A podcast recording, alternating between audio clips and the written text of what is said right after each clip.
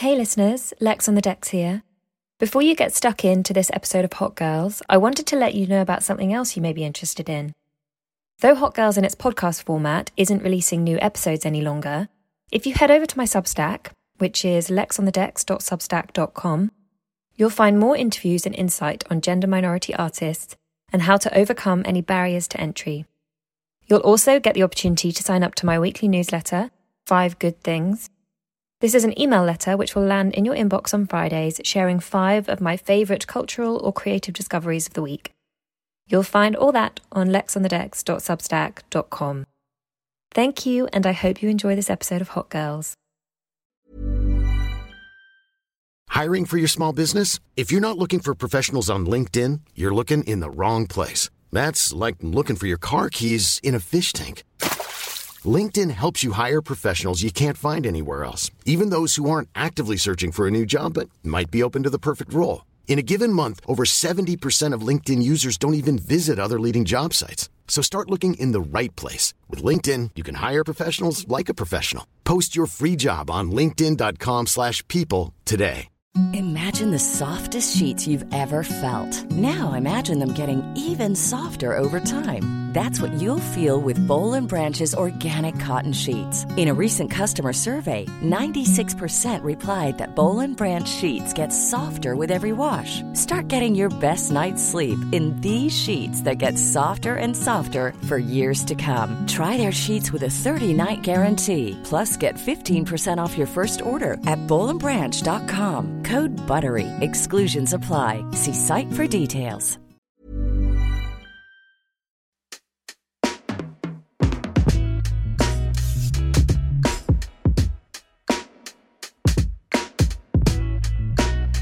Hello, and welcome to Hot Girls with me, Lex, on the decks. This is the show where we explore the mechanics of the music industry through intimate conversations on creativity and biography episodes exploring the lives of iconic artists. Growing up, the first time I heard Lisa Left Eye Lopes was when she stepped onto the top of the pop stage alongside Sporty Spice to perform the single Never Be the Same Again. I bought Mel C's album off the back of that, and as a literal child, found that song so cool I came to know her later as the MC in TLC, but never really realised just quite how successful and dominant TLC were as a group in the 90s. While this episode will centre around Left Eye, I'll obviously talk about the group's journey because that was so much a part of her journey. Fittingly, this episode is going live in a particular season known as Gemini season. And I was thinking when I first started watching Lisa in interviews that something about her, just something in the way she articulated things, reminded her of myself. And then I saw her be described as a true Gemini, and I thought, ah, that's what it is. We're both crazy. But more than crazy, she was a brilliant, brilliant MC. So slick, so smooth, and despite having her life cut short, aged just 30, she delivered so much in the time that she was around. So, this is a lesson in finding your space by Lisa Lopes. Ladies, gentlemen, listen up. You're listening to Hot Girls with Lex on the deck. We in the mix. It's fire. Keep it going. We on fire. From London for the world. Let's go in. Like the past two icons I've looked at, Eve and Nina Simone, Lisa Lopez was also born and raised in Philadelphia. In West Philadelphia. Yeah, the Fresh Prince as well. She was born on the 27th of May, 1971. Her mum was a seamstress and her dad was an army sergeant who was also really accomplished as a musician. She said that her dad brought his sergeant duties home with him and their house often felt like a boot camp. Fortunately, the discipline doesn't seem to have been something she wildly rebelled against, or at least not when it came to progressing her own life forward. She had the ambition to improve her life continuously and began writing and playing music from the age of five. By 1990, when she was 19, she'd been performing alongside her siblings at church events for a while and was very much interested in pursuing music as a profession. She heard about an audition which was going to take place in Atlanta for the formation of a new girl group, and so flew down to take part in it. That group became TLC with a letter for each member of the group, and their success was insanely rapid. In 1992, their first album was released, less than two years after meeting each other. I looked at the album credits on that album, and L.A. Reid and Russell Simmons were both involved in the writing and production. So it was big guns behind the scenes. Called Ooh on the TLC tip, it had four successful individual single releases and it sold 6 million records worldwide. The record label TLC was signed to was LaFace, who also worked with Pink, OutKast, and Usher. So again, it was a star making label that they were on. Lisa was the MC straight out, and the group's pop energy combined with hip hop reference style was so fun, it's no surprise they performed so well immediately. Left Eye got her nickname from having a slightly slanty left eye, which she exaggerated by wearing a condom over her left lens. I mean, sure, it was the 90s. Almost immediately into their success, TLC became aware as a group that while they'd landed in a situation which gave them great exposure and looked good from the outside, it had its challenges on the inside. It was a dream for, I know, all three of us, but it has a lot to do with politics, um, money, uh, this person, that person, who's bigger. It's, it's, it's not everything. Yeah, you know, it's not a bowl of peaches be. and cream. Like it's, it's a lot of hard work. Yeah, a lot of hard work. Through the success, Lisa Lopes was introduced to Falcons player Andre Rison. The two fell in love, but in that dangerous young love way. Having been struggling personally since 15, Lisa also had issues with her use of alcohol. And a combination of that kind of crazy young love and her slight alcohol abuse led to Lisa Lopes accidentally setting his house on fire in 1994. I say that like it's a thing we've all done. She was arrested for this and pleaded guilty to arson charges. So she did start a fire intentionally. Uh, she just didn't quite intend on burning so much of the house down. This meant she had to step back from her work with TLC to spend time in a halfway house. So she was less involved in the band's second album, Crazy Sexy Cool, than in the first. The album Crazy Sexy Cool was huge for TLC. It was the album which brought Waterfalls, probably their most enduring record, and had production credits from Jermaine Dupri, Diddy, Dallas Austin, and Seal. The album was awarded two Grammys, one for Best R&B Album and one for the single Creep. I think this period of time had a few impacts on Lisa. Firstly, it was the start of a growing up period for her. Over the next five or so years, you see a slow change as she began to mature and address her demons. In terms of her relationship with the group, the three bandmates did a really good job of maintaining their bonds despite the turbulence and chaos of fame. However, I think being slightly apart from the group for this album meant Lisa started feeling perhaps slightly detached from the output of the group and looking for other spaces to explore her creativity. People raised in interviews that her raps and verses weren't as prominent, and as the MC, she always played a slightly separate role creatively. But then there was this other issue which impacted the whole group. We're not going to sugarcoat anything anymore. We've been quiet long enough. Can I get an amen? Amen! All right. All right. Well, I'll put it to you this way we are the biggest selling female group ever. Um, 10 million albums worldwide. We have worked very hard.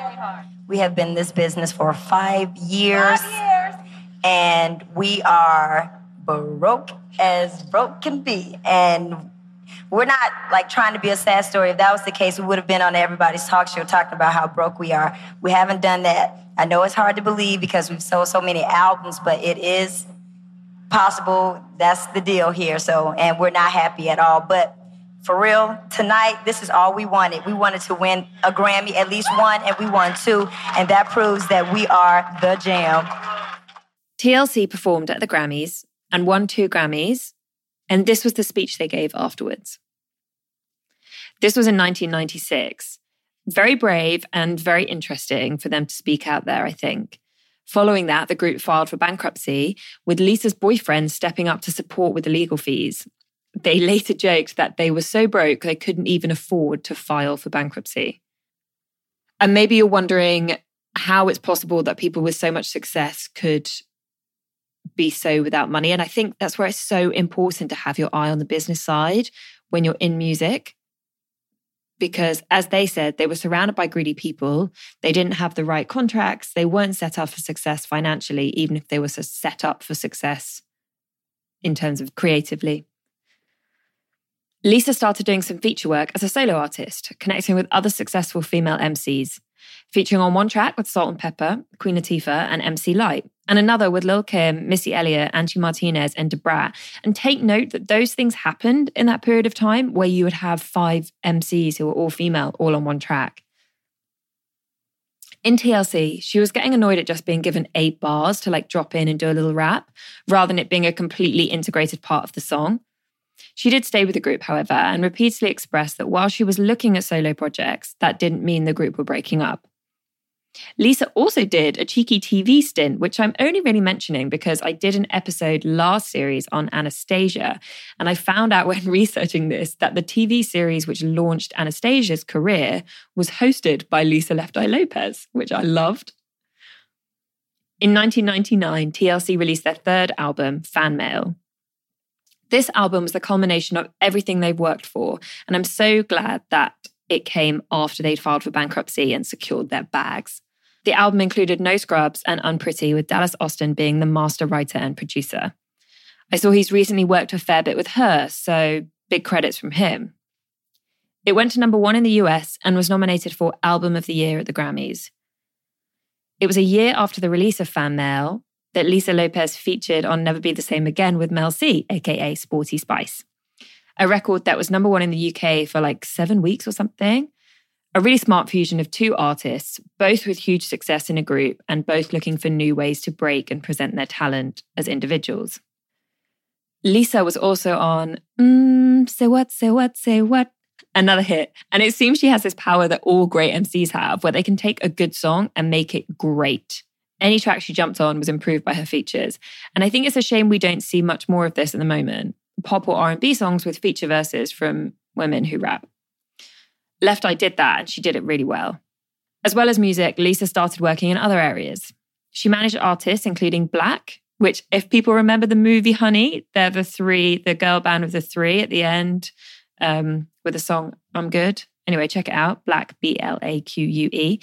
And she also released a clothing line when it came to releasing her own solo album, Supernova, she had a clear ambition and vision for what she wanted the album to achieve. So when I was recording this album, you know, it's very important to me that I reach as many people as I can through my music and through love and through healing. You know, so I want that same energy that I have and the same love that I put into my record to bleed from the CD and out of your speakers and into your system, you know. So when I recorded every song on the album, you know, no matter what I was talking about, whether it be a party track or a relationship track or or just questioning our existence, I tried to do things from a very positive point of view because there's always more than one way to look at stuff. She'd been through a process of healing and tried to put out music which was comforting or healing to other people. And as she went through her life and grew as a person, she'd talk about the fact that while she was very proud of her work as a musician, as someone who'd been through trauma, she'd become almost more interested in emotional healing and actually helping people. And she knew that music was a powerful tool in which to do that. In 2002, as TLC were preparing to release their fourth studio album, Lisa was taking a much needed break in Mexico when she was tragically killed in a car crash. Seven other people, including her brother and sister, were in the vehicle when the crash happened. I read an obituary that said, unlike Aaliyah, who it felt was just getting started, Lopes probably had her greatest work already out. I don't know if that's necessarily true because while her first solo project, Supernova, didn't really land, she just signed a solo deal with Death Row Records, which was very much a rap label I think her death was one of huge moments of loss for women in rap because she had the slickness to cross over in different spaces, to dominate in the pop charts and rap worlds. And it's artists like that who can become a gateway for change. So, to sum up, as well as reminding you how amazingly talented and brilliant she is, I wanted to share some lessons from her. First, express yourself, find different avenues to explore your creativity and own your personal expression. Secondly, push yourself. It's connected, but Lisa was brave. She always went after different things in different spaces. She didn't just stay in the safety of the group. And finally, be open to evolving as a human as well as as an artist. Thank you, Lisa Lopes, for everything you gave the world. And thank you guys for listening. Have a great week and stay blessed. I do believe that there's an afterlife, and I do believe that your life is defined by what you believe in. And I don't know what Aaliyah's beliefs were, but um, um, she's. I'm sure that there are people who are close to Aaliyah who will definitely feel her presence, even though she's not here in this physical realm. Music can be very healing. And I hope that when people listen to my album, that um, it, it, it gives them a very good feeling, no matter what kind of situation they may be in. Um, even if they're just at a pool party and everyone just wants to have a great time. You know, I hope that people can put my album in and just listen to it from top to bottom and, and feel good. What up, Lex? We keep our eyes on the prize, it's no surprise. Good women, we're destined to rise. Yeah. Inspiring, celebrating, uplifting hot girls, you know the vibe. All the hot girls come alive. Some hot girls, you know the vibe. All my hot girls come alive.